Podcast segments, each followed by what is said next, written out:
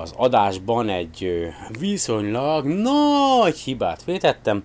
A lényeg az egészben az, hogy amikor a vákumról beszélek, vagyis arról, hogy itt a Földön milyen minőségű vákumot, részecske, sűrűséget értünk el a világűrhöz képest, az értékek, amelyeket megemlítek, az részecske per köbméter, nem, nem kell csicsenni, nyugodtan beszélhet a gyerek, tehát részecske per köbméter, igen, mondja, ta ta ta ta ta! Lucát halljátok, tehát részecske per köbméter, én pedig részecske per négyzetmétert mondtam, és akkor most kezdődik a SolarPod Podcast. 2020. február 23-a vasárnap este 8 óra 8 perc van. Szeretettel köszöntök mindenkit, én Lisó vagyok, ez pedig még mindig a SolarPod Podcast. Az élet ugye általában ö, adja a témát megállás nélkül az adásnak, vagy adáshoz, sőt sokkal többet, mint mint amennyit felbírnék dolgozni, vagy amiről be tudnék számolni. Az egyik ilyen esemény az, hogy a, a Végtelenség fiai nevű podcastnek köszönhetően lett új ö, bevezetője, intrója, vagy egy kicsit módosított bevezetője, intrója a SolarPod podcastnek. Egyik kedves hallgatóm hívta fel ö, talán két hete a figyelmet, aki a végtelenség fiait, illetve a SolarPod podcastet, meg még egyéb podcasteket is hallgat, hogy a a Végtelenség fiai ö, január, 2020. január 30-ai adásában beszélnek egy kicsit a, a SolarPod podcastról, hogy az egyik készítő meghallgatott tőlem néhány adást, és igazából valószínűleg azt a reakciót váltottam ki belőle, amit úgy általában mindenkiből vagy minden emberből ki szoktam váltani, és szeretném megköszönni a, a nagyon diplomatikus és, és viszonylag, tehát tényleg annak ellenére, hogy azért elég valószínű, hogy sok mindenben máshogy látjuk a dolgokat a, a világban. Köszönöm szépen, és írtam nekik, hogy szívesen bejátszanám ezt a kis részletet, amelyet, ahogy ahol megemlítik a podcastet, úgyhogy jóvá hagyták, és úgy gondoltam, hogy akkor e, ennek alkalmával, mert végül is tényleg, tényleg az, amit valószínűleg ugye Laci és Tomi készíti az adást, valószínű talán, hogy Tomi lesz az, aki, aki, aki, aki beszél, de nem tudom pontosan, hát nem ismerem őket, de meg, tényleg meghallgattam ezt az egy adást tőlük, amit az egész adást végig, a, ahol a végén ugye említése kerül a SolarPod Podcast. Tetszett, tényleg sok mindenről beszélnek, engedjétek meg, hogy felolvassam a, a podcastjuknek a, a rövid leírását, melyet a, megtalálhattok ti is bárhol, ahol, ahol ö, rákerestek a Végtelenség fiai podcastre, de majd a SolarPod ö, adás linkjében, vagy a leírásában benne lesz a, a podcastjük elérhetősége. Tehát mi volt hamarabb, a geek vagy a lelkész, mi már nem emlékszünk pontosan, de ez a kettő hozott össze bennünket, és a tíz éve szűnni nem akaró beszélgetés és vitatkozás most struktúrált formában heti egy órában bárki számára meghallgathatóvá vált. Nyelvészettől a gépészetig minden foglalkoztat bennünket, és mindenhez szakértünk egy kicsit, vagy ha nem, akkor az éjszaka folyamán kitanuljuk. Laci fényképez, tipografál és grafikákat gyárt, Tomi pedig, ha éppen nem a hang misztikus mélységeit kutatja, akkor egy újabb kerekes eszközön tanul közlekedni, ezért lettünk a végtelenség fiai. Úgyhogy következzen az intro, aztán belecsapunk a lecsóba, tényleg rengeteg minden van, de töredékéről nem fogok beszélni, de, de tényleg következzen a végül is a kicsit módosított intro, aztán a Végtelenség fiai podcastből a bejátszás, ahol beszélnek a SolarPod podcastről. Szerintem, aki eddig hallgatta a SolarPod podcastet, az nagyjából egyet fog érteni ezzel az egésszel, úgyhogy vágjunk bele, kezdjünk! Van ez az ember is beszél. Aha. De egy ember beszél dolgokról, nem, nem tudtam neki kategóriát találni. Nem mindenkinek fog tetszeni, de, de nekem tetszett. Épp ezért hangulata van.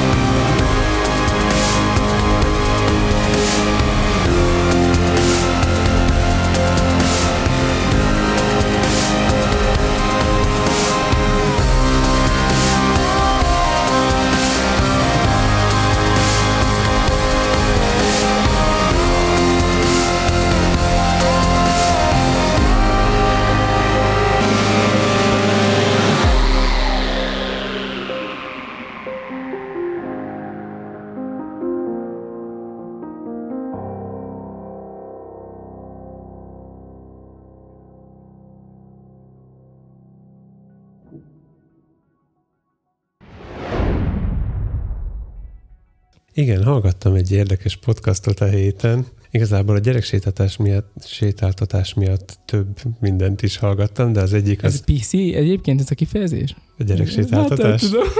Mi minek kéne hívni? Apakocsittól. Tehát amikor meghallom ezt, akkor mindig pórázni akar, meg ilyen mell- kis mellény, nem tudom, ilyenek az eszembe. Hát egyébként be van kötve 6 pontos övvel. Vagy 8, vagy nem tudom hány pontosak ezek a mai övek. Az egyik podcast, amit hallgattam, a SolarPod névre hallgat, és gondoltam, hogy, hogy hát így ajánljam, ne ajánljam. Tehát, hogy valahogy szeretném azt mondani, hogy ebbe hallgass bele, mert érdekes, de, de annyira sokféleképpen, meg, meg nekem is sokféle benyomásom van róla, hogy nem tudom, hogy mit mondjak róla pontosan. Kikerestem egyébként Lisovszki Sándor vezeti ezt a, a műsort, amit ő Mi, mi besz... történik? Van ez az ember és beszél, Aha. de egy ember beszél dolgokról, többnyire ilyen csillagászati témákról. Az, amit most hallgattam, ennek az volt a címe, hogy Élet más bolygókon 1968 első rész, vagy valahanyadik rész, több rész.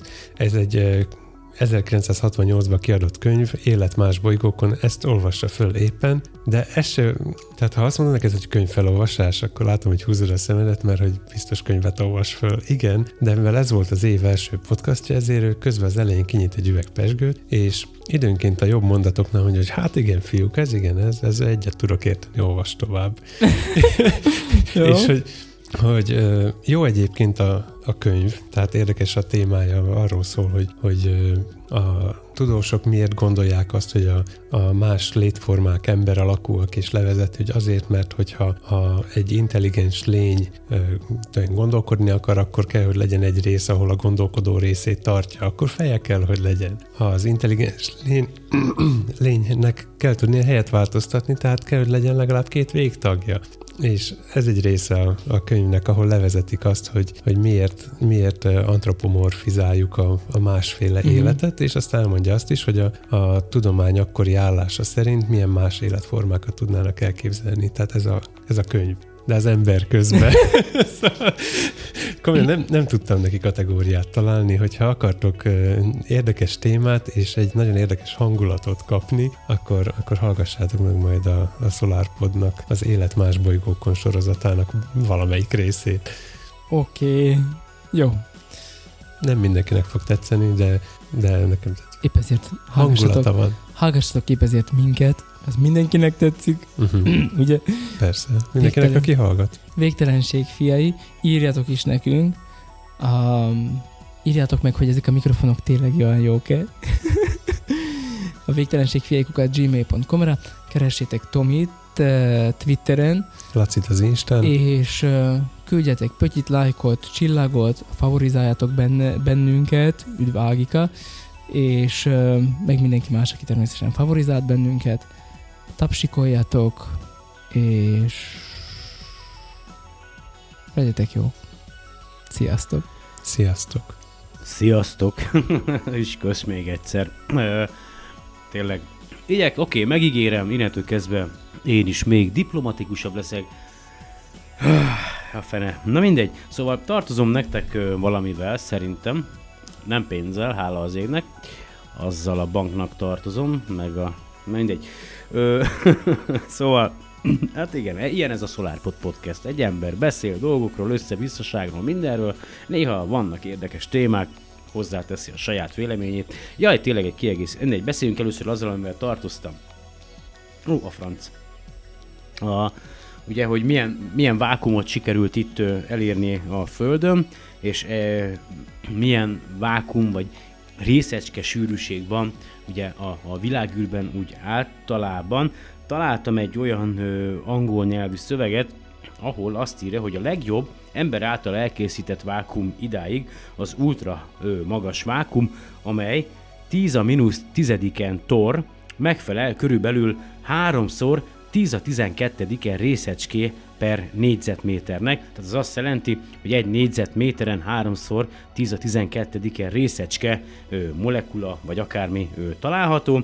A, az átlagos sűrűsége a teljes világegyetemnek, legalábbis a NASA szerint, 9,9-szer 10 a mínusz 27-en kg per köbméter, ez nagyjából ö, megfelel 5,9 részecskének vagy protonnak ö, négyzetméterenként. Tehát akkor én nagyon, de nagyon rosszul mondtam, még nagyon, de nagyon messze vagyunk attól, hogy ö, sőt lehet, hogy soha nem is fogjuk tudni elérni, hogy olyan ö, ö, végülis részecske sűrűséget érjünk el egy adott ö, térben, vagy egy, igen, végülis egy adott térben, vagy egy adott, igen, mint ami a, a világegyetemben úgy ö, átlagosan ö, van.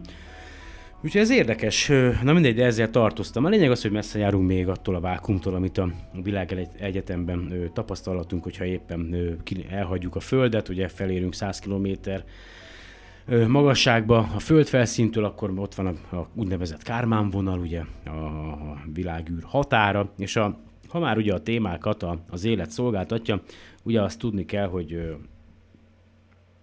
hogy amikor azt mondtam, hogy bizonyos dolgokban nem értünk egyet, vagy máshol látunk dolgokat, ez, ez leginkább ugye az elképzelésünk arról, hogy hogyan épül fel a világunk, és akkor tényleg nagyon-nagyon diplomatikusan fogalmaztam, és hogy, hogy ez bennem több okból alakult így ki, nem akarom megmagyarázni pont ebben az adásban, meg nem akarom a könyvtől elvenni az időt, meg tényleg már nagyon sokszor beszéltem erről, lehet, hogy egy kicsit intenzívebben és nyersebben, de itt egy példa, hogy ez, ez, ez itt van az, hogy napokban jelent meg a hír több online hírportálon, vagy hát én ugye azokat szoktam olvasgatni a magyar oldalakon, hogy az Emmy támogatásával hirdettek meg egy evolúció tagadó rajzpályázatot. Ez pontosan a ez a cikk, amit most olvasok, a 444.hu jelent meg. Boros Juli írta a cikket. Azt mondja, hogy Olvasóink hívták fel a figyelmünket a gyerekek és felnőttek számára meghirdetett Creation elnevezésű rajzpályázatra, melynek leírásában és plakátján elég egyértelműen kommunikálnak az evolúció, hülyeség, a teremtés történet viszont teljesen korrekt. Az alkotáshoz ötleteket, inspirációt is adnak, enged szabadjára a fantáziádat, vagy meríts az alábbi ötletekből. Milyennek képzeled el a teremtés napjainak egyes mozzanatait? Milyen lehetett a teremtés előtti és utáni világ? Milyen volt az állatok békés együttélése? Milyen lehetett az első dinoszaurusz pár az édenkertben? Mit szóltak vajon az akkor élő dinók az épülő Noé bárkájához? Milyen lehetett a dinók és az emberek kapcsolata. A rajzpályázatra 7-től 99 éves korig lehet jelentkezni, három kategóriában a versenyt az Örömhír Alapítvány szervezi, győztes pedig áprilisban a Creation konferencián hirdetnek meg. A pályázók között egyébként kisorsolnak 10 belépőt a Puskás stadionba az Ez az a nap fesztiválra. Kreacionizmus, jó, mindegy, ez a gyűjtő néven ismertek azok a tényekkel és bizonyítékokkal alá nem támasztott nézetek, melyek megkérdőjelezik az evolúciós elméletet, és úgy vélik az élet isteni beavatkozás eredménye. A pályázat honlapján azt írják, a versenyt az Emberi Erőforrások Minisztériuma is támogatja, de mindegy közben megjelent azóta egy újabb cikk, hogy valójában az EMI ugyan nem erre adta a pénzt, hanem arra, hogy ez az alapítvány, ez az úgynevezett az Örömhír Alapítvány piacra akar dobni, vagy egy ingyenes újságot, ez a Creation magazint, és hogy igazából erre kapta az Emitől a pénzt, és hogy azt válaszolták, hogy hogy hát helytelenül, vagy hát nem jogosan tette közzé a pályázat kiírásának a fotóján, ugye az Eminek a logóját, de ez teljesen mindegy, csak arra szeretnék kitérni, hogy 2020-at írunk gyerekek, tényleg műholdak ezrei hamarosan műholdak tízezrei ö, fognak a fejünk fölött keringeni. A, a, a hely meghatározást, navig, tehát hogy ah, mindegy, szóval nehéz ez. Tehát még mindig vannak emberek, akik azt hiszik a föld lapos, hogy 6000 éves, hogy, ö, hogy azért, azért én úgy gondolom, nagyon-nagyon leegyszerűsítve és nagyon-nagyon finoman fogalmazva, hogy ö, evolúció, ugye? Ö, rengeteg ö, bizonyíték van arra, hogy az evolúció nem csak egy elmélet, hanem, hanem tehát, hanem, hanem egy, tényleg egy, egy tényleges folyamat napjainkban is, ha rákerestek, megjelentek már olyan cikkek, amelyek új ö, emlős fajok, új madárfajok ö, megjelenéséről írnak, a, amelyek az adott körülményekhez alkalmazkodva másmilyenek lettek, mint a, a korábbi fajtársaik. Tehát, hogy, hogy most is, jelen pillanatban is zajlik az evolúció. Gyakorlatilag a, a farkasok megszelidítésével az ember, meg, meg, meg, meg, az, meg, a, meg ugye az állattenyésztéssel, meg, tehát, hogy meg, meg, meg, meg a növénytermészet, a mezőgazdasággal gyakorlatilag folyamatosan mesterségesen ö, alakítjuk a, a körülöttünk lévő lényeket. Tehát ez is egy, egy, egy, egy evolúció, egy mesterséges evolúció a természetnek, meg elképzelhetetlenül, emberi elme számára elképzelhetetlenül sok idő ö, állt és áll rendelkezésére ahhoz, hogy, hogy az élet vagy bármi fejlődjön és változzon és alakuljon és a körülményekhez alkalmazkodjon. Szóval mindegy. A lényeg az, hogy ugye ugyanúgy, mint az ősrobbanás elmélete, hogy hogyan keletkezett a világegyetem. Senki nem tudja, hogy hogyan keletkezett a világegyetem. Vannak bizonyos bizonyítékok, ö, tudományos megfigyelések, amelyek alátámasztják azt az elképzelést, hogy valamikor réges-régen az egész ö, világegyetem egyetlen egy pontból ö, indult ki a tér, idő és, tér és az idő megjelenésével. Az egyik ilyen jel ugye a kozmikus háttérsugárzás, a másik az, hogy a, a távolodó, folyamatosan távolodó galaxisok ö, ugye a, aztán a, a, a, most a megfigyelések, hogy ameddig ugye ellátunk, az a durván 300 300 ezer, vagy 300 millió év, nem tudom pontosan, hogy a kozmikus háttérsugárzás, tehát van egy határ, amíg ugye nem tudunk ellátni, nem tudjuk, hogy pontosan ö, ö, mi van ott, meg hogyan alakult ki ez az egész, de, de vannak, ö, még erre is vannak ö, megfigyelésekkel alátámasztott ö, bizonyítékok. És hogyha már ott tartunk, hogy a, az evolúció egy elmélet, az ősrobbanás és a, a magának az egész világegyetemnek a keletkezése és fejlődése egy elmélet, akkor az összes vallás, ami ezen a bolygón létezik, az emberek által megalkotott és kitalált elmélet. Azokra gyakorlatilag semmilyen bizonyíték nincsen, tudományos meg aztán pláne, úgyhogy innentől kezdve a részemről lezártam ezt a vitát, és Folytatjuk a könyvet, majd ö, ugye az Élet más bolygókon című könyvnek a felolvasását, mert ugye felolvasok, és a, a, az a pont az a fejezet jön, ugye milyen véletlen, ugye, hogy a, a Biblia idegen világok lakóinak látogatásairól, és ugye a, a Biblia az csak egy könyv a, a sok közül, ugye, mert rengeteg vallás létezik ezen a bolygón, amiket emberek ö, alkottak meg, és Carl Sagan fogalmazta meg még nagyon régen, szerintem nagyon helyesen, vagy én úgy gondolom, hogy nagyon helyesen, hogy a, a, az, azok a nézetek, amelyek egy adott időben születtek, azok az akkori ö, ö, civilizáció, egy adott nép, vagy a adott ö, csoportnak a, a tudományos ismereteinek a, a, a kivetülése, de azóta már tényleg sokkal, de sokkal több mindent megtudtunk a, a világról. Nincsenek boszorkányok, nincsenek mágusok, meg meg ilyen szarságok, és még kamaszkoromban még én is olvastam ilyen hülye könyveket, okkultizmust, meg az anyám kínja, az egész egy baromság,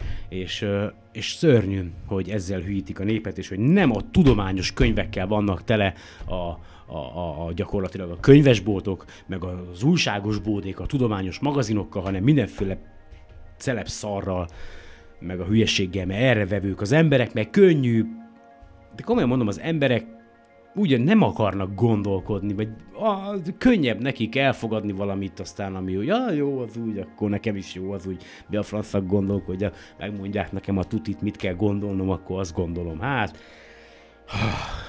agyfasz. Valamit még szerettem volna felolvasni. Ja, igen, az élet más bolygókon ehhez kapcsolódik. Ugye tudjátok, van ez az orosz milliárdos úriember, aki, akinek megszólalt a lelkiismerete, és hosszú évekkel ezelőtt elindította ezt az úgynevezett Breakthrough programot, programsorozatot, most ez így hülye hangzik, de ugye rengeteg pénzt, vagy viszonylag sok pénzt öl bele a tudományos kutatásokba, fejlesztésekbe.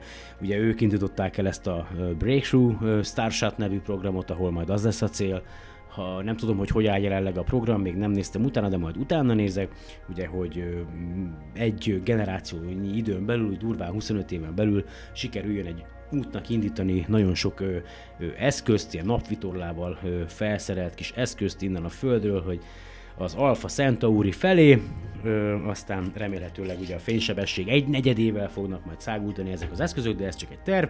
Viszont ugye van egy a Yuri Milner beszállt a SETI, vagyis a földön kívüli intelligencia kutatásába is, a SETI-be is beszállt rengeteg pénze, és ugye van ez a úgynevezett Breakthrough Listening Breakthrough figyelős program, és a Universe Today-en láttam egy cikket a napokban, ami kicsit olvasgattam, hogy a SETI kutatói gyakorlatilag petabyte-nyi adatot tettek nyilvánossá a földön kívüli kutat, a földön kívüli kutatással kapcsolatos adatot tettek nyilvánossá, hogy bárki számára elérhető, ez február 14-én ö, volt a Breakthrough Listening ö, program, gyakorlatilag két petabájtnyi optikai és rádió ö, megfigyelés ö, adatát ö, tette nyilvánossá, így bárki átnézheti, bárki ö, földön kívüli idegen civilizációkra utaló jeleket keresett benne, megosztom majd a linket, szintén angolul ö, tudók előnyben vannak, és hogy ha érdekel titeket a dolog, és van időtök, akkor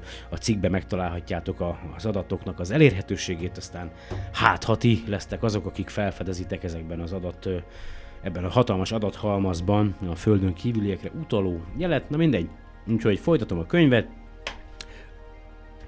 A Biblia idegen világok lakóinak látogatásairól. Ez a fejezet arról szól, hogy ugye az előzőkben ott hagytuk abba, hogy milyen ö, ö, történelmi, ki volt, ki néhány ugye történelmi esemény ki volt ö, emelve a könyvbe, hogy mi hogy esetleg utalhatott arra, hogy már jártak itt a bolygón ö, idegen, intelligens lények, és akkor ez folytatódik azzal, hogy az a könyv ö, hogy a Biblia is írt valamiről, a idegen világok lakóinak látogatásairól, úgyhogy engedelmetekkel én folytatom is akkor a felolvasást. Az ókori zsidó nép vallásos színezetű írásgyűjteményének, a Biblia ótestamentumi részének több helyét is gyanúba fogták, vagy több helyét igenis gyanúba fogták, és bennük ilyen látogatások emlékét vélték felfedezni. Ilyen hely a legendás, hosszú életű, 969 évig élt Methuselah Matuzsálem apjának, Elochnak eltűnése. A bibliai leírás szerint ő nem halt meg, hanem még fiatalom, 365 éves korában, Isten magához vevé, idézőjelben, egyesek szerint idegen világbeli űrhajósok vitték volna magukkal énok ősatyák. Egy másik gyanús helynek Szodoma és Gomorra legendás városok elpusztulásának leírását vélik, ez ezeket a holt tenger partján álló egykori városokat a lakosság bűnös élete miatt Isten kényköves esővel pusztította el. Csak Lót és családja menekült meg, érdemes elolvasni, hogyan írja le megmenekülésük körülményeit a Biblia idézőjel kezdődik, ugye idézet kezdődik, és mikor a hajnal feljött, sürgetik vala az angyalok lótot mondván. Kelj fel, vedd a te feleségedet és jelenlevő két leányodat, hogy elnevesz a városnak bűne miatt. Mikor pedig késedelmeskedik, megragadák a férfiak az ő kezét, és az ő feleségének kezét, és két leánya kezét, és kivivék őt, és ott hagyják a városon kívül és bocsáta az úr Szodomára és Gomorára kényköves és tüzes esőt az úrtól az égből. És elsüllyezté a városokat, és azt az egész vidéket, és a városok minden lakosait, és a föld növényeit is, és hátra tekinte az ő felesége, és sóbálványelőn. Idézet bezárva. Működésbe lépett egyesek fantáziája, és voltak, akik ezt a katasztrófa leírást idegen bolygóról a Jupiterről érkezett látogatók űrhajójának vagy űrhajóinak hazaindulásával magyarázták. Ezek szerint az idegenek zárójelben a Biblia beli angyalok vagy férfiak zárójel bezárva felszólították a lakosságot, hogy menjenek távolabb az induló űrhajótól, és, ez, és ne nézzenek az atomhajtású rakéta vakító tűzcsóvájába. Az induló rakéta tüze azonban felégette a közeli két várost is, Lót felesége pedig kíváncsiságának áldozata lett. De voltak, akik még tovább szőtték a fantasztikus mesét. Palesztina tengerpartjához közel épült ősrégi település Baalbek templomának, a teraszának óriási köveiről azt állították, hogy azokat nem faraghatták és szállíthatták helyükre földi emberek, csak náluk hatalmasabb termetű és jóval erősebb lények és ezeket a képzeletbeli lényeket azonosították a Jupiter lakókkal, akiknek rakétája oly nagy kárt tett a két város elpusztításával. Bárhogy is sajnálja valaki, ezekben az elképzelésekben nincs egy szebernyi valóság sem. Hoppá! Na szóval. Szodoma és Gomorra pusztulásának leírása egy természeti katasztrófára való homályos emlékezés. Valamikor jó 4500-5000 évvel ezelőtt a Holt-tenger vidékét hatalmas földrengés rázta meg. A déli egykor dús növényzettel borított parti területek az emberi településekkel együtt megsemmisültek, valószínűleg elnyelte őket a minden életet megfojtó, kénes kigözülgésű Holt-tenger, az a vidék ma sem nyugodt, az utóbbi száz évben négy nagy földrengés pusztította arra. Az egykori nagy földrengéssel együtt gázkitörés is történhetett, és az ottani szurokforrások anyagát meggyújtva tüzet okozhatott. Ez lehetett a kénköves és tüzes eső, a Bálbeki terasz köveinél jóval nagyobbakat is kifaragott, helyükre szállított, sőt fel is emelt a régi ember, bámulatosan egyszerű eszközökkel állították fel a húsvét sziget óriási, ember alakú bálványait, az egyiptomi templomok magas, vastag oszlopait, a szédítő magasban összekötő áthidaló iszonyú méretű kőgerendákat, vagy a torony magas, egy darab kőből farakott obeliszkeket. Ha ezeket ma kellene helyükre szállítani, felemelni, illetve felállítani, Bizony, zavarba jönnének a technikusok, mert a feladat olykor a legnagyobb teljesítőképességű darukkal sem oldható meg. A régieknek nem volt darujuk, de rengeteg emberük és idejük volt, és rengeteg rabszolgájuk. Egyszerű emelőkkel, himbákkal homok feltöltéssel, szánt talpakon való csúsztatással, sok száz munkás, pontosan összehangolt erő kifejtésével mondhatni könnyedén végezték a bámulatos nagyméretű költömbök mozgatását. A mai emberek számára viszont ezek a módszerek már annyira szokatlanok, hogy sokan inkább emberfeletti nagyságú és erejű lények munkájának tételezik fel a Bálbeki templomot és a teraszát, az Inka Machu Picchu várat a szinte megközelíthetetlen magasságban egy hihetetlenül meredek kopár magas hegy tetején és a hasonló méretű többi régi épületet. Mindezeket meggondolva nem maradt semmi alapja a Szodoma és Gomora pusztulásának leírásával kapcsolatban hozott távoli kultúrlélek, kultúr, na, kultúrlények látogatásának. De a Biblia szolgál még más, ilyen szempontból sokak számára elgondolkoztató leírásokkal. Az első zsidó királyok idejében élt Illés próféta, aki az Ótestamentum szerint azon kevesek közé tartozott, akik nem haltak meg, hanem őt is magához emelte az úr. Akár csak Énokot, Illést, tüzes szekér, tüzes lovakkal ragadta az égbe. Mi lenne más a tüzes szekér, mondták egyesek, mint űrhajó. Valahonnan látogatók érkeztek a földre, és magukkal vittek egy embert is űrhajójukon távoli hazájukba. A régi emberek, a Biblia írói persze nem írhatták le másnak az űrhajót, mint tüzes szekérnek. Akik ezt állítják, valóságban megtörtént esetnek képzelik Illés égbe röpítését. Ennek a leírásnak azonban nincsen semmi valóság alapja. Illés és a tüzes szekér egy régi és meglehetősen elterjedt napisten monda szereplője. A legismertebb ilyen mítosz a görög mondakörből való, ebben a napistent Heliosnak nevezik, akinek négy tüzes paripa által vontatott tüzes kocsia naponta bejárja az eget, Illés és Helios még nevükben is rokonok, a tüzes szekér meg maga a ragyogó nap, tehát tehát Illés szekeresen bizonyul idegen világokból érkező űrhajónak, Egyesek azt állítják, hogy a Bibliában található sűrű emlegetése az angyaloknak és az égi seregeknek kétségtelenül idegen űrhajósokra utal. Mások a betlehemi csillagot is űrhajónak, sőt, a kereszténység legendás megalapítóját, Jézust is idegen űrhajósnak vélik. De hagyjuk el a Biblia meseszerű elbeszéléseit, vannak sokkal kézzelfoghatóbb nyomai is, egyesek szerint a más világokból érkezett látogatóknak. Ej, háj, van ám itt minden. Ez a könyv 1968-ban íródott. Nem győzöm hangsúlyozni, hogy azóta a társadalom pár technológiailag nagyon sokat fejlődtünk, szellemileg szerintem visszafelé. és az iskolákban nem, tehát nem, ez, nem ezeket a dolgokat tanítjuk a, a diákoknak, nem a tényleges tudományos bizonyítékokon alapuló dolgokat tanítjuk meg a gyerekeinknek, hanem azt tanítjuk meg nekik, hogy ne gondolkodjál, bízd rá valakire, majd ő megúgyja helyetted a problémát, te csak tedd a dolgod, kussoljál, fizessé. Ennyi, kb. Ennyi. Ó, agyfasz kapok tényleg. Na mindegy.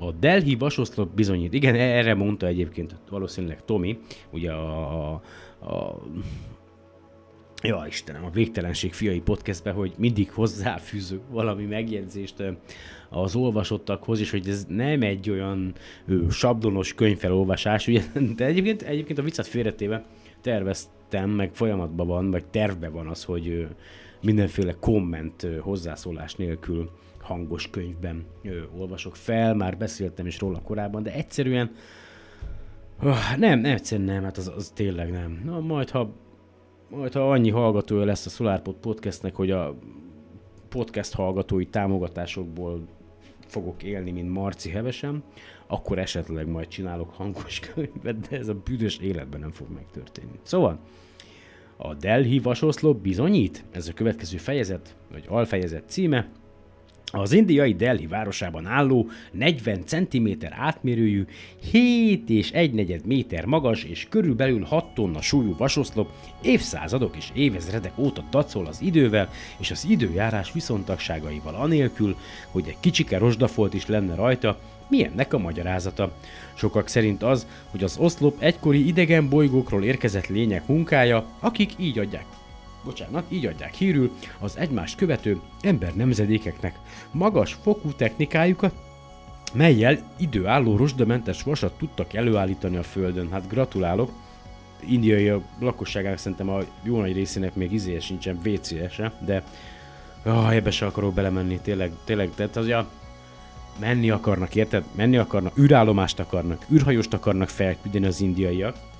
Ö, Szerintem ugye most ö, majd nyáron ugye indul a, a Mars 2020 ö, marsjáró a, a NASA által, ö, meg az Európai űrügynökség is indít egy marsjárót ö, majd nyáron a Marsra. Az indiaiak is indítanak azt hiszem talán egy űrszondát, egy keringő egységet a, a Mars felé, és, ö, és, és akkor űrállomást akarnak ők is, meg, meg, meg, meg űrhajóst felküldeni, meg tehát én ezt, ah, ez tényleg csak tehát ezt nem ért. Tehát komolyan, tehát hogy a baromira szeretem, tényleg nagyon jó a tudomány. Tényleg, tényleg, tényleg, én tényleg azt gondolom, hogy, hogy a, legalább a tudomány területén, mert azért ugye mondtam, hogy van, de legalább ezen a tudományos kutatás területén a világ összes nemzetének ö, együtt kéne dolgozni, és kéne egy ilyen iratlan vagy írott szabálynak lennie, hogy, hogy legalább azon a területen, még ha máshol nem is tudnak együttműködni, de legalább ezen a területen az emberiség fejlődése érdekében, tehát az emberiség fejlődésének érdekében ezen a területen együttműködnek és, és közösen kutatnak, akkor nem kéne mindenkinek a külön-külön kis szarát fellőni a, a, a, a, a, a föld körüli pályára, meg a szemetét ugye hagyni, mert nem minden jön vissza, majd csak ilyen 10, 20, 30, 40, 50 évvel, ugye a különböző rakéta gyorsító fokozatok, tehát nem minden jön vissza azonnal, hanem kell egy kis időnek eltelni, mire esetleg talán kegyeskedik vissza lépni a föld légkörébe és ott elégni. Vagy ugye ott hagyják, nagyon sok hulladék van kint, földkörüli pályán, alacsony földkörüli pályán, meg még a hidegháború idejéből, és hogy, tehát hogyha ha együtt tudnának ezzel működni, akkor azt mondanák, hogy jó, akkor van fent egy közös össznemzeti, vagy kettő Mars szonda. Van fönt össznemzeti Hold szonda, van fönt össznemzeti Jupiter, anyám kínja, mindenféle szonda, és együtt az emberiség gyakorlatilag rövid időn belül, egy, egy öltön belül a teljes naprendszert az össz, majdnem, hogy az összes, ugye Jupiter összes nagyobb holdjával, meg a Saturnus nagyobb holdjával, ahol ugye azt gondoljuk, hogy esetleg élet jelenléte lehetséges, fel tudná fedezni, ö, ö, fel tudná térképezni, és, és gyakorlatilag már egy, egy 20-25 vagy akár talán még rövidebb időn belül is már elkezdhetne, vagy elkezdődhetne alacsony földkörüli pályán épülni az emberiség első intergalaktikus rohadt űrhajója, amivel aztán elhagyhatnánk ezt a bolygót, a vállalkozók kedvűek, ugye, mert azért jó sok, és tehát, hogy, hogy hogyha ha tényleg össze tudnánk fogni, de ezt már annyiszor mondtam, akkor már sokkal előrébb tartanánk, de nem az a cél, a nagy többségben az a cél, hogy az átlagember lehetőleg minél hülyébb legyen, de azért az adott feladatot el tudja látni, ami a éppen aktuális vezetőségnek vagy kormánynak kell, ö, legyenek azért kutatók, fejlesztők, de ne túl sok, tehát ne túl sok, mert ha túl sok van, akkor az már, az már problémás, de azért azért ugye fejlődjünk, meg, meg kutakodjunk, miből lehet a legtöbb lóvét kiszedni. Így működik ez a világ, legalábbis az én meglátásom szerint, és ez szörnyen rossz, és nem is fog valószínűleg változni, de ez van. Na mindegy. szóval az oszlop valóban, az indiai oszlop, amellett egy angol WC áll, ez nem igaz, az oszlop valóban különös, megérdemli a technikusok figyelmét. Eleinte úgy vélték, ekkora oszlopot csak önteni lehetett vasból, mert egy darabban ilyen méretű vastömegeket legfeljebb csak a múlt századtól kezdve tudtak kikovácsolni vasműveinkbe. A vizsgálat azonban bebizonyította, hogy az oszlop anyaga kovácsolt vas, és semmi különös ötvöző anyagot nem tartalmaz. A történészek meg is mondták, mikor készült, időszámításunk előtt 4. században második Chandra Gupta fejedelem tiszteletére emelték, azóta perzselő nap és trópusi eső éri, mégsem rozsdásodik, valószínűleg nagyfokú tisztaságának köszönhető, és ez a kedvező tulajdonság, amelyre az izzó vaslepényekből való összekovácsolás során tele szert. Ma ezt már sokkal egyszerűbben bizonyos ötvözőanyagok például nikkel-króm hozzáadásával is elérhetjük, mégsem tagadhatjuk meg csodálatunkat az ókori indiai kovácsmesterek munkájától, még ha nem is bizonyult földön kívüli lényeg alkotásának. A feltételezett régi űrlátogatásokkal kapcsolatban még valamit meg kell említenünk. Bizonyos, hogy az esetleges látogatóknak lényegesen fejlettebb kultúrával, tudományjal és technikával kellett volna rendelkezniük, mint az akkori embereknek, az is kétségtelen, hogy átadtak volna valamit a tudásukból, valahol az emberi történelem múltjában, tehát ez esetben jelentkezni kellene egy hirtelen, és ami még lényegesebb, előzmény nélküli ugrásnak, az emberiség kultúrájának fejlődésében. De bármennyire is keressük ezt a kort, nem találjuk sehol. Ez azt jelenti, hogy mai kultúránkat teljes egészében mi, emberek alkottuk meg, nem segített nekünk senki kívülálló, vagyis a múltban az emberiség élete folyamán nem látogattak ide más világok lakói. Következő alfejezet a titokzatos repülő csészealjak. Az idegen vendégekben és látogatásukban hívők tábora az utóbbi két évtizedben megnőtt. 1968-ban íródott a könyv, ismétlem. A repülő csészealjakról idegen rövidítéssel UFO-król van szó, az Amerikai Egyesült Államokban egy időben több tízezer repülőgép van állandóan a levegőben. A rengeteg utasszállító, posta és tehergépen kívül természetesen igen sok különféle katonai repülőgép is köröz az USA légterében. Ezeken kívül nem elhanyagolható az egyesül, egyesületek és magánosok tulajdonában lévő sok sportrepülőgép sem. Az USA légvédelmi szerveinek mindezeket a repülőgépeket figyelemmel kellene kísérniük. Azokat, amelyeket nem lehet azonosítani az előre jelzett gépekkel, azokat ideiglenesen, idézőjelben ismeretlen repülő testeknek idézőjel bezárva nevezik. Ennek a kifejezésnek rövidítése az UFO. Különösen az 1940-es évektől kezdve véltek látni sokan olyan repülő szerkezeteket, amelyeket ma is nagyon sokan ismeretlen, idegen világbeli űrhajóknak vélnek. A katonai rövidítést ezekre is alkalmazták, és az UFO általában ilyen titokzatos űrhajót vagy vélt alakja után repülő csészealjat jelent általános nyugati szóhasználattal. A repülő csészealjak az elbeszélések szerint teljesen váratlanul jelennek meg, többnyire különböző magasságban mozdulatlanul lebegnek, de hirtelen indulva pillanatok alatt eltűhetnek.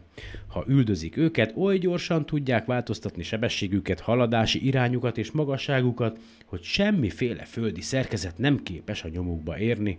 Néha repülőgépeket követnek, de sosem támadják meg őket. Sokszor jelennek meg, állítják, olyan vidékek felett, ahol kevéssel azelőtt atombomba kísérletet hajtottak végre, ha éjjel tűnnek fel, tüzes csóbákat vetnek, vagy forogni látszanak. Az idézőjeles, csésze aljak alakjáról teljesen ellentmondó leírások, rajzok, sőt, fényképek készültek. Általában a korong alak szerepel a legtöbbször, melynek felső felén hengeres vagy kupola alakú kiemelkedés látható, de jelentések szólnak szivar, gömb, négyszög, spirális, stb. alakú ufókról is. Nagyságukra nézve is teljesen megoszlanak a vélemények, néhány métertől néhány száz méterig terjednek az átmérő adatok. Sebességük, távolságuk, magasságuk még nagyobb szórást mutat. Nyugaton nem csak nagy hívőtábora alakult ki az ufóknak, hanem klubok, társaságok létesültek, melyeknek célja összegyűjteni a titokzatos repülőtestekre vonatkozó megfigyeléseket. Több tucat folyóirat jelenik meg ugyanezzel a céllal, könyvtárakra való tanulmány és könyvtömegek összeírtak már a csész, vagy, vagy bocsánat, könyvtárakra való tanulmány és könyvtömegeket összeírtak már a csészealjakról, ilyen méretű és ennyi ideig tartó szenzációra. Alig volt még példa az emberiség történetében, bárki joggal mondhatja, hogy ez esetben bizonyára van valami alapjuk az ufókról beszámoló leírásoknak. Ha ennyi ezer és ezer ember látta, és még több ezer ember foglalkozik az UFO kérdéssel, akkor kell valami valóságnak is lenni a dologban. Igazi világszenzációvá azonban csak akkor nőtt az UFO láz, amikor egy Adamski nevű kaliforniai frissítő árus könyvei fantasztikus leírásai megjelentek. Ilyenek például leszállnak a csészealjak, George Adamski, vagy Georg, Georg George, mindegy, Adamski, és a Vénusz lakói, stb.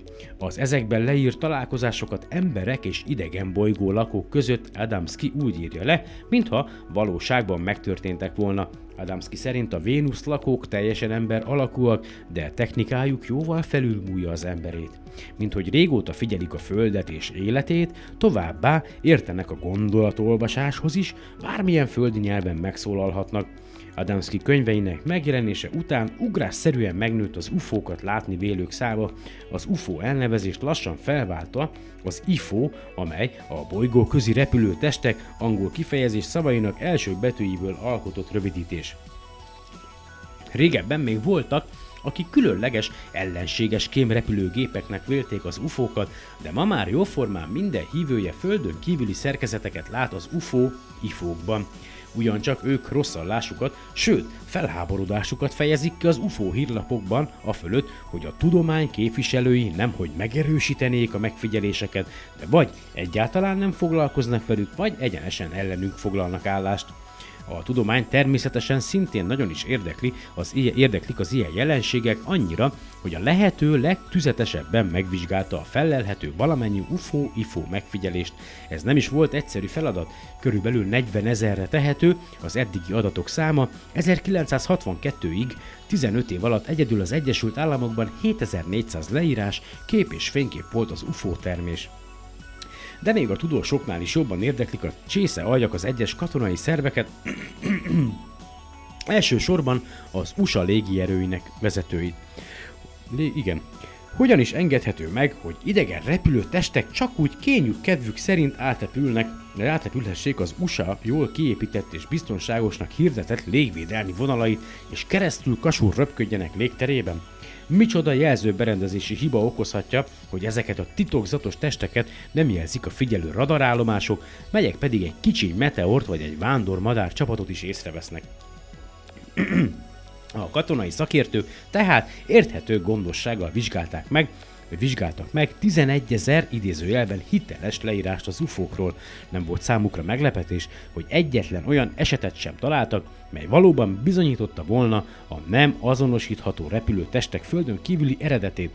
A tudomány pedig a 40 ezer eset közül csupán négyet talált, mely valamilyen szempontból gyanús volt.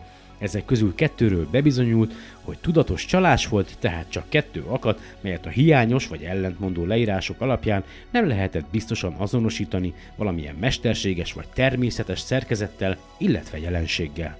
De hát mit láthattak, mit rajzolhattak, mit fényképezhettek le az UFO-IFO megpillantói? Ilyen jelenséggel rendkívül ritkán tűnik fel a mi vid- ilyen, bocsánat, ilyen jelenség rendkívül ritkán tűnik fel a mi vidékünkön, és így a leírások többsége Nyugat-Európából, Japánból és Észak-Amerikából származik. Ezért szinte örömmel siettem fel a budapesti Uránia csillagvizsgáló teraszára, mert telefonált egy hang, hogy az égbolton egy különös színű, lebegő repülő test látszik. Ha valóban nem nagy a sebességbe gondoltam, akkor a távcsővel szemügyre véve megállapíthatom a csészehaj alakját, természetét. Az útmutatás alapján meg is találtam az égen, Első pillantásra valóban igen különös látvány volt, vöröses, narancsszínű, kis kerek valami lebegett, csak nem mozdulatlanul a késő délutáni tiszta kék égen, nem is kellett a távcsövet igénybe vennem ahhoz, hogy megállapítsam mi az, egyszerű műszeres megfigyelő ballon, melyet a Pestlő Rinci Meteorológiai Obszervatóriumból naponta bocsátanak fel a magasabb légkörrétegekbe.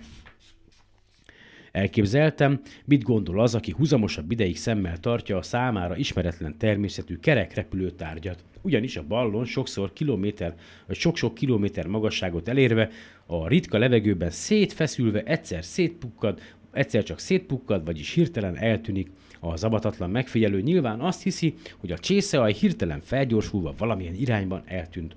Sokan láttak még ifónak, vagy nagy magasságban húzó, sugárhajtású repülőgépeket, melyek megcsillantak a napfényben, vagy csak az általuk húzott kondenszcsík látszott. Különös alakú, kísérleti, úgynevezett csupa szány repülőgépeket is sokan véltek csészealjaknak. De nem csak mesterséges szerkezetek, hanem légköri jelenségek is gyakran megtévesztették az avatatlanokat. Olykor a nap mellett jobbra-balra bizonyos távolságban fényes, korongszerű jelenségek, úgynevezett melléknapok, többnyire színes jelensége látszik, Ezeket is igen gyakran vélték ufóknak, a meteorok, hullócsillagok nem csak felvillanásuk, hanem az ezt követő, esetleges magas légköri nyomuk miatt voltak sokszor ufók, de néha elég volt a hold előtt lassan elvonuló, keskeny felhő, a felajzott fantázia már is repülő aljat látott benne. Az égre ritkán tekintők szeme elé tűnő fényesebb bolygókat, mint a Jupitert vagy a Vénuszt is sokszor hitték már ufóknak. A Vénusz legnagyobb fényessége idején még nappal is látszik, szabad szemmel. Aki még sosem látta ezt az érdekes jelenséget, és nem is hallott róla, az kétségtelenül csésze ajat sejt mögötte. Amióta nagy fényességű, úgynevezett ballonholdak keringenek a Föld körül 1960 óta, mint például az Echo 1 és az Echo 2, ezeket is sokszor hitték repülő csészealjaknak. Ha a katonai gyakorlatok alkalmával az éjjeli fényszórók nyalábjai a felhők alsó felére korong alakú fényfoltokat rajzolnak, melyek nagy sebességgel látszanak repülni, a magyarázat megint csak a csészeaj annak részéről, aki annak akarja látni. A nagy magasságban lebegő felhőképződményt a nap akkor is megvilágíthatja, amikor a föld felszínén már sötét van. Ezek és az északabbra eső vidékeken látható különféle alakú, alakjukat néha gyorsan változtató sarki fényjelenségek is nem egyszer voltak már csészealjak. Ilyen és még nagyon sok földi szerkezet és természeti jelenség lehet az, amit oly sokan gondoltak már idegen világból származó titokzatos űrhajónak de voltak, akik semmit sem láttak, mégis beszámoltak ilyen látványról, sőt, rajzot, akár fényképeket is produkáltak a leírásuk mellé. Így tett Adamski is, akinek híres csészeaj képe bejárta a világot, már többen ráismertek benne a századforduló idejéből származó közvilágítási lámpa ernyőjére. Hiába van tehát 40 ezer megfigyelés, több ezer rajz és fénykép, több ezer UFO, IFO klubtag, több tucat IFO újság, folyóirat, könyv újabb és újabb csészeaj feltűnés leírásával nem keringenek, nem puhatolóznak körülöttünk más lakott világokból érkezett értelmes lények. A tudomány képviselői lennének a legboldogabbak, ha vizsgálhatnák a Földön kívüli élet bizonyos nyomait, de nem hisznek olyan fantasztikus leírásokban, mint például abban, hogy Svájc felett lelőttek egy korongalakú csészealjat, és benne több, igen apró termetű, elszenesedett Jupiter lakót találtak. És nem hisznek Adamski Vénusz lakóiban sem, akik már elvegyültek a földi emberek között. De próbáljunk meg most felelni arra a kérdésre, hogy egyáltalán miért látogatnának ide más világok lakói, ha volna rá módjuk. Mint majd látni fogjuk, értelmes lények alig élhetnek a naprendszer bolygóin, látogatókat tehát csak a naprendszeren kívüli, igen távoli bolygórendszerekből várhatunk. Ez több okból igen valószínűtlen, de egy pillanatra mégis tételezzük fel, hogy hosszú évekig repülve el tudnák érni Földünket ezek a feltételezett, hiperintelligens lények. De miért jönnének éppen ide? Mi árulná el nekik megindulásuk előtt, hogy galaxisunk egyik sárga törpe csillagának, a napnak harmadik bolygóján értelmes lények élnek? Tegyük fel, hogy ezek a távoli bolygólakók viszonylag közel, mondjuk 50 fényév távolságban élnek tőlünk. Mint hogy minden hatás legfeljebb fénysebességgel terjedhet a világűrben, ezek a lények jelenleg a napot és a naprendszert 50 évvel ezelőtti állapotában vizsgálhatják. Miből jönnének rá, hogy érdemes rászállni magukat a hosszú útra? Feltételezhetjük például, hogy rádióadásokat fognak fel a naprendszer irányából, és nem is kell feltételezni, hogy egyenesen feléjük irányított adásokról van szó. Ha eléggé érzékeny, felfogó berendezéseik, rádió távcsöveik vannak, azokat a rádióeleket is felfoghatják, melyeket hírközlés vagy szórakoztatás céljából a földi rádióállomások a földi lakosság számára sugároznak. Ebből tehát megállapíthatják, hogy a mi naprendszerünkben élnek, meglátogatásra érdemes, értelmes lények. De 50 évvel ezelőtt még nem voltak rádióállomások, nem volt rádió sem, így a közeli feltételezett bolygó lakók jelenleg semmi jelét nem észlelik, az észlelnék az ember tevékenységének. Legkorábban néhány évtized múlva értesülhetnének tehát értelmes társaikról, vagyis mostanában, vagy még korábban, ugye, és ha erre felelekesülnek, és azonnal elindulnak, újabb, még több évtizednek kell eltelnie megérkezésükig. Nem, nem jártak, és nem is járnak körülöttünk más világok értelmes lényei, de ez nem jelent számunkra semmi lehangolót, ha valóban élnek körülöttünk valahol távoli világok értelmes lényei, az ember ma már sejti a módját annak, hogy felhívja magára a figyelmet, és gondolatokat cseréljen kozmoszbeli társaival. Igen, és akkor én ezt itt be is fejezem. 49 percnél járunk, mindjárt 50. A következő fejezet majd a hogyan ismerhető fel az élet nyoma lesz. 62. oldalnál járunk, úgyhogy még jó néhány adáson keresztül fogom nektek felolvasni magát a könyvet. Remélem, hogy azért el vagytok aztán, vagy hogy mm, hasznos információhoz is jutok. Szívesen beszélgetnék veletek, de ez egy olyan adás, jelenleg, ugye, ahol csak én beszélek, ti meg hallgattok, és maximum hozzászólásban ö, tudtok reagálni, vagy esetleg üzenetben, e-mailben. Úgyhogy ezt tegyétek meg bátran, tehát tényleg nyugodtan írjatok, mondjátok el a véleményeteket, tényleg ne tartsátok vissza magatokat, elküldhettek a jó büdös melegebb éghajlatra is, nincs ezzel semmi gond, max szibontok egy sört, aztán magasról teszek rá. És de egyébként az értelmes, és ö, ö, hát a, azt mondom, hogy a, a, a tehát ö, nagyjából azért a, a normálisan ö, megfogalmazott leírt kritikát azt mindig is úgy érzem, hogy ö, ö, megfontoltam, ö, átgondoltam, és azért folyamatosan igyekszem finomítani az adáson. Lassan már négy éve csinálom ezt a marhaságot, négy éve gyerekek, és ö, ö, válaszolva a végtelenség fiai ö, adásában ö, emdo, mondottakra, ugye, hogy egyedül egy ember beszél. Amikor a Mester utcában, ugye Budapesten laktunk, albérletben még Ivettel, akkor viszonylag ugye gyakran voltak vendégeim, én mentem máshova, készítettem tényleg riportokat. Az a nagy büdös helyzet, hogy aztán ugye elköltöztünk egy évre Óbudára, a párom szüleihez, ott egy kis lukba voltunk gyakorlatilag, ahol egy ágy volt, meg egy szekrény, épp hogy elfértünk, csak aludni jártam haza, akkor azt stresszelt, hogy egyáltalán legyen otthonunk, aztán nagy nehezen lett otthonunk, amin még rengeteg elvégzendő feladat van, jelenleg a kislányunknak még nincs szobája, meg szeretnénk egy kis konyhát is, hogy egy kicsivel elférünk, jelenleg durvá 28 négyzetméteren élünk, ugye leszámítva ezt a kis pince stúdiót, amiben most én itt lent vagyok, ugye ide nem nagyon szeretnék meghívni senkit se a jelen körülmények között. Én három műszakban dolgozom, tényleg örülök, hogy, hogy élek, és bizonyos időközönként tudom csinálni a podcastet. Én azt mondom, hogy ha alkalmam nyílik rá, és ö, olyan helyen leszek, és olyan környezetben, akkor biztos, hogy készülnek majd olyan adások, ahol, ahol nem csak én beszélek, hanem, hanem más is hallható lesz. Ö, tudom, hogy online is lehet ö, riportot készíteni, ugye a, a az egyik oka, amiért így ilyen nem készítek nagyon már Skype riportot, meg ilyen online riportot, mert egyrészt alkalmazkodni kell ugye a, a a riportalanyhoz, hogy ő mikor ér rá, én össze-vissza minden héten máshogy dolgozom, itt van a kislányom, a párom, ha itthon vagyok, akkor az időm nagy részét velük töltöm, velük foglalkozom, de persze bele, tehát hogy nehéz összehozni. A másik meg, hogy nagy pofám van, tehát ö, és, és úgy gondolom, hogy én nem akarok senkit se nehéz helyzetbe hozni a véleményemmel, meg a problémáimmal, úgyhogy ezért sem keresek fel másokat jelenleg, de ez változhat majd idővel. Mondtam, ha majd a kedves hallgatóság eltart engem, és nem kell dolgozni, menni, és hármassal kezdődik majd a, a fizetésem, nem 3000, hanem nem is 30 ezer, mármint, hogy, mármint az, az általatok ugye utalt lóvéból én hú de rohadt jól fogok élni, akkor majd megyek, és akkor vendégek is lesznek. Jelenleg ugye minden, hát a legtöbb energiám az arra megy el, hogy, hogy valahova jussunk, hogy mire Luca felnő addigra, vagy kicsit nagyobb lesz addigra, mert legyen saját szobája, meg ö, nagyjából normális legyen itt a helyzet, úgyhogy na mindegy, ennyi volt már a SolarPod Podcast, köszönöm szépen a mai figyelmet, remélem, hogy minél hamarabb majd ö, ugye tudok jönni vissza, úgyhogy